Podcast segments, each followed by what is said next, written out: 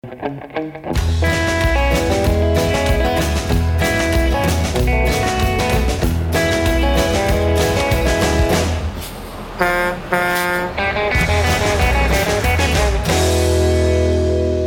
and welcome to another edition of On the Road with Legal Talk Network. This is Michael Semanchik, Executive Director of the Innocence Center, and I'm the host for this episode, which is being recorded on location at the 2023 Clio Cloud Conference in Nashville, Tennessee, otherwise known as Nash Vegas.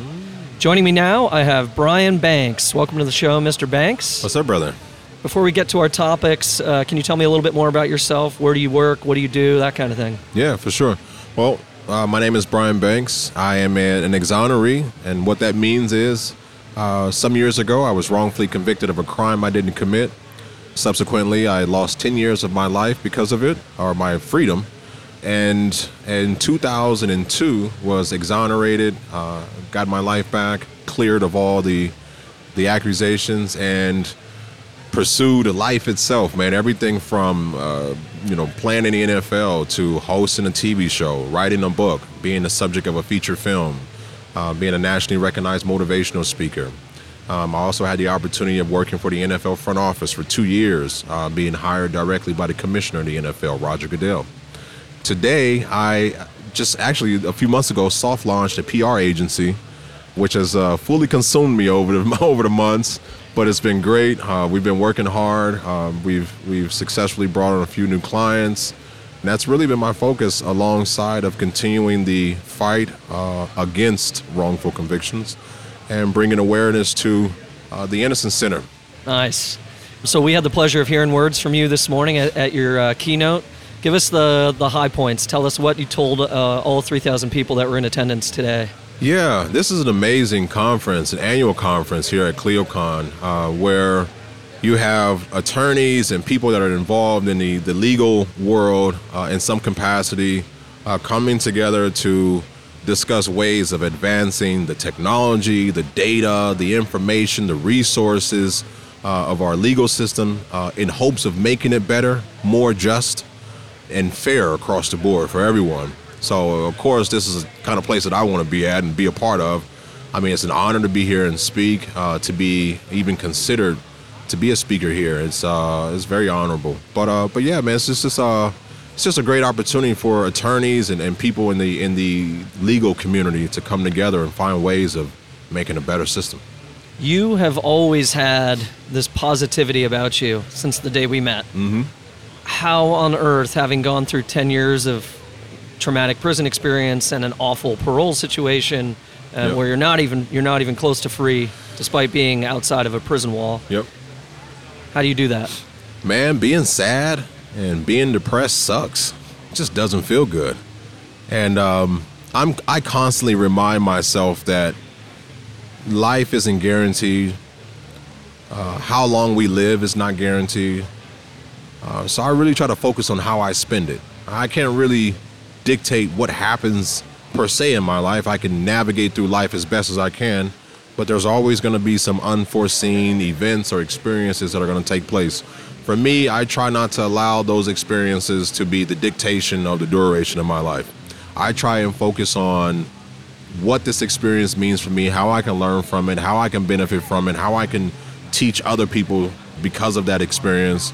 But moreover, man, just trying to find ways of being positive and staying positive. I've been I've been in those negative positions. I've been sad. I've been hurt. I've been mad and angry. And what I've what I've learned through those experiences is that that no experience comes with emotion. We apply emotions to experiences. You know, so how we respond to the things that are going on in our life is always our choice.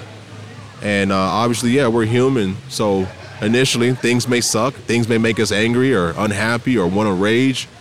But I think you have to have a bigger picture than the experience that you are currently going through uh, that brings you back to a, a level of this is not the end of the world and I can get through this. Talk to us about what it was like to run out on the field in Atlanta and look up in the stands and see your mom. man. I still have the footage of my mom. So it was funny because my mom, the day of that game, she ran into the owner of the Atlanta Falcons football team, and he invited her up to his suite and his press box where she was able to have food and drinks and um, socialize a bit uh, with a you know an executive level uh, uh, personnel of, of the Atlanta Falcons. But when it came time to run out that tunnel, she brought herself all the way down to the first row, right next to the right next to the tunnel, and had her camera out and filmed the entire thing. It was that important to her. Oh, just got chills. So, um, um, it was amazing. Just you always grew up as a kid watching guys run out of the tunnel, and you always aspire to like, man, one day I'm gonna do that.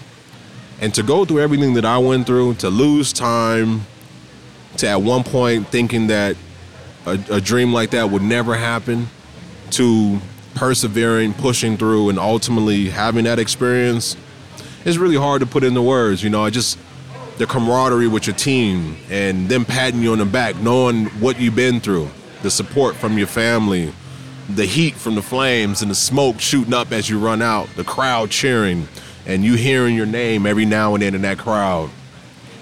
And just the the reflecting on what used to be. And when you just mix all of that into a pot, it's very emotional, man. And and uh, I remember just running to running out of the tunnel, running to the 50 yard line. I just took a knee, took my helmet off. I prayed to God and thanked Him, and just tears were just running down my eyes, man. It was such a a milestone in my life. You know, here we are. That's awesome. Yeah, man.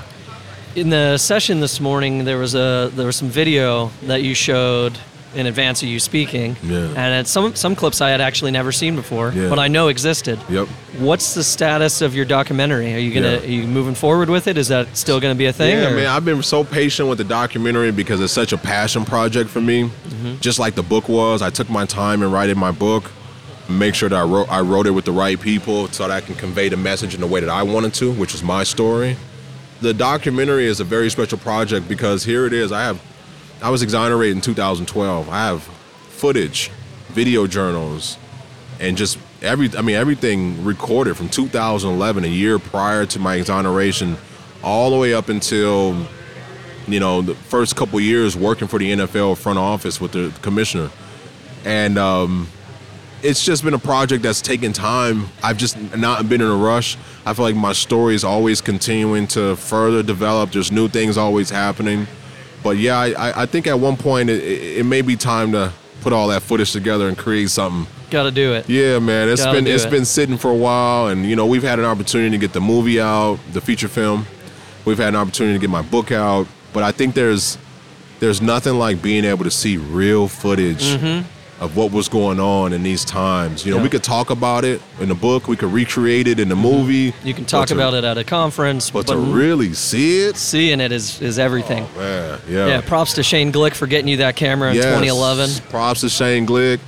Um, shout out to Justin Arana, who was amazing Justin, at filming the footage. He traveled with us throughout all the the NFL tryouts, the exoneration, the courtroom footage. He has Great, great group of guys Yeah. who decided to help before all of this was even something. So I appreciate those guys a lot. Mm-hmm. yeah. No, that was awesome. What's next for you? You've got this PR firm. Yeah, man. Um, I, you know, it's funny. I some months ago it dawned on me that you know my life has been the center of PR, of good PR. Yeah. And uh, mainly, it's been managed and run by myself. You know, me maintaining my narrative, not allowing someone to distort it or misuse it or abuse my story, using my story to to raise more awareness for other people in similar situations, and then also allowing my story to become the foundation of all the other ventures that I've been able to to be a part of. Hosting a TV show where we furthered the investigation of potential wrongful wrongfully convicted individuals that are currently behind bars. Being a nationally recognized speaker where I'm able to travel around the, the nation, even internationally, and share my story and the stories of others. And now I'm even working on a TV show, which I'm, my fingers are crossed. I can't talk too much about it, but it looks like I'll, I'll probably be out there hosting something else again really soon. Awesome. Um, and it's all, you know, based around, you know, my my story. So yeah, I, you know, seeing that for the last 12 years, you know, my life has been the epicenter of PR. I thought it only made sense for me to take what I've learned, what I've mastered, what I've experienced, and put it towards helping other people share their authentic stories whether it be through uh, a new brand or a new product or a TV show or a film. I want to utilize my contacts that I've uh, gained over the years, my experience, and the resources that I have, along with my team and their resources, to really help people convey their own message and to expand that story on a, on a worldwide level. So, where can people go to find out more information about the PR firm? Yeah, you can go to BKBPR, search that in Google, and you'll go to bkbpr.com. You'll find the website. You can find me at my personal website, brianbanksfree.com. And yeah, we you know you, you can get caught up on what we're up to, what we're working on. But we are we're excited. We've got some really big clients in the works. Um, we're talking to some uh, some really amazing organizations, man, that I'm I'm excited to soon announce. I got to keep my lap, my mouth closed on it now, but hopefully within the next week or two, we'll be making a huge announcement about one of our our new clients. Awesome. Yeah. Well, everyone should be following Brian on social so you can keep up with that. Yeah, man. Follow and make sure that you uh, know when the documentary is going to come out because we got to get that thing made. Absolutely, gotta get uh, that made. And Even you filmed some stuff for that. I that did doc, actually man. film, I mean, yeah, so we got footage from all over the place, man. It's, uh, I remember you, you know, when I you came down uh, to Long Beach during one of my training sessions over at Metroflex, in Long Metroflex. Beach, and a I'm over here doing five foot box jumps. uh huh.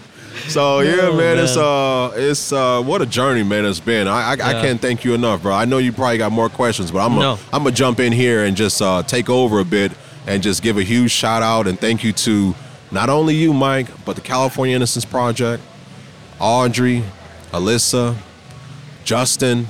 I mean, the list goes on, man. Kim, you guys were all champions in my life when no one else would even pay attention or take the time to listen. You guys stepped in and really helped change my life for the better.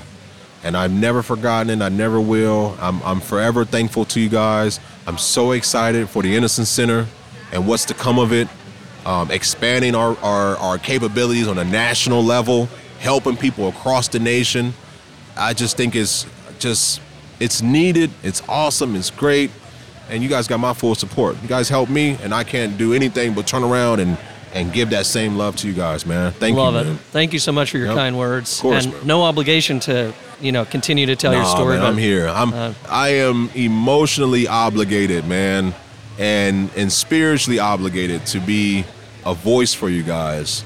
The way that you've helped me is a clear case study on how you guys can do the same for other people. So you guys got me, man. Love it. Yeah, man. My last question's a fun one. Okay. You've been working out again recently. I thought you were gonna ask me about aliens, man. Oh well, we, we did we did that on the other podcast. You can you can catch that in other our other episode. You've been working out recently. Yep. Take me through your numbers. Where are you at? Bench press, Yep. squat, Yep. and deadlift. Give me your numbers. Well, here's the, the the number that I'm most happy about. I'm down 30 pounds. there you go. since March of this year. That's a- so that's a I'm, lot of I'm weight. happy about that. I'm going Cool. for another 30. I know that don't make sense, but it's going to look good. It's going to Mm-hmm. get rid of more of the midsection, legs, and whatnot. Some other numbers. Bench, I don't bench. Mm. I don't bench because I got long ass arms and I, I, I feel weird. So I do I do dumbbell press. Mm. Right now in dumbbell press, I'm, I'm pushing 120s. They don't even have those in my gym. Pushing so yep. 120s on the dumbbell for all four sets. Yeah. Uh, squat uh, is not as much as it used to be. Maybe uh, 425. Oh my. Deadlift, maybe around the same 450, something like that. Yeah, man. Those, I mean, you know, I, I try to keep going. Got to keep them youngsters off you, man. You can't let them can't let them catch you slipping. Orion's getting big. You gotta. yeah, my son, he's four now. He's you know he's fully swinging on me with as hard as he can hit me, and I feel it. So I gotta I gotta I gotta keep him I gotta keep him uh, on his toes because he's keeping me on mine, man. Love it. Well, next Yeah. podcast is from the gym. For sure. Let's do it. Well, it looks like we reached the end of the road on our episode. I want to thank Brian Banks for joining us today. If our listeners have questions or wish to follow up, how can they reach you? Uh, you can find me on Instagram or all social media platforms at Brian Banks Free. You can reach me at my website, brianbanksfree.com, or find me in the street somewhere. Also, thank you to our listeners for tuning in. If you like what you heard, please rate and review us in Apple Podcasts, Spotify, Amazon Music, or your favorite podcasting app. Until next time, I'm Michael Semanchik, Executive Director of the Innocence Center. Go to theinnocencecenter.org to support my work. And you've been listening to On the Road with Legal Talk Network. If you'd like more information about what you've heard today, please visit LegalTalkNetwork.com. Subscribe via iTunes and RSS. Find us on Twitter and Facebook, or download our free Legal Talk Network app in Google Play and iTunes. The views expressed by the participants of this program are their own and do not represent the views of, nor are they endorsed by, Legal Talk Network, its officers, directors, employees, agents, representatives, shareholders, and subsidiaries. None of the content should be considered legal advice. As always, consult a lawyer.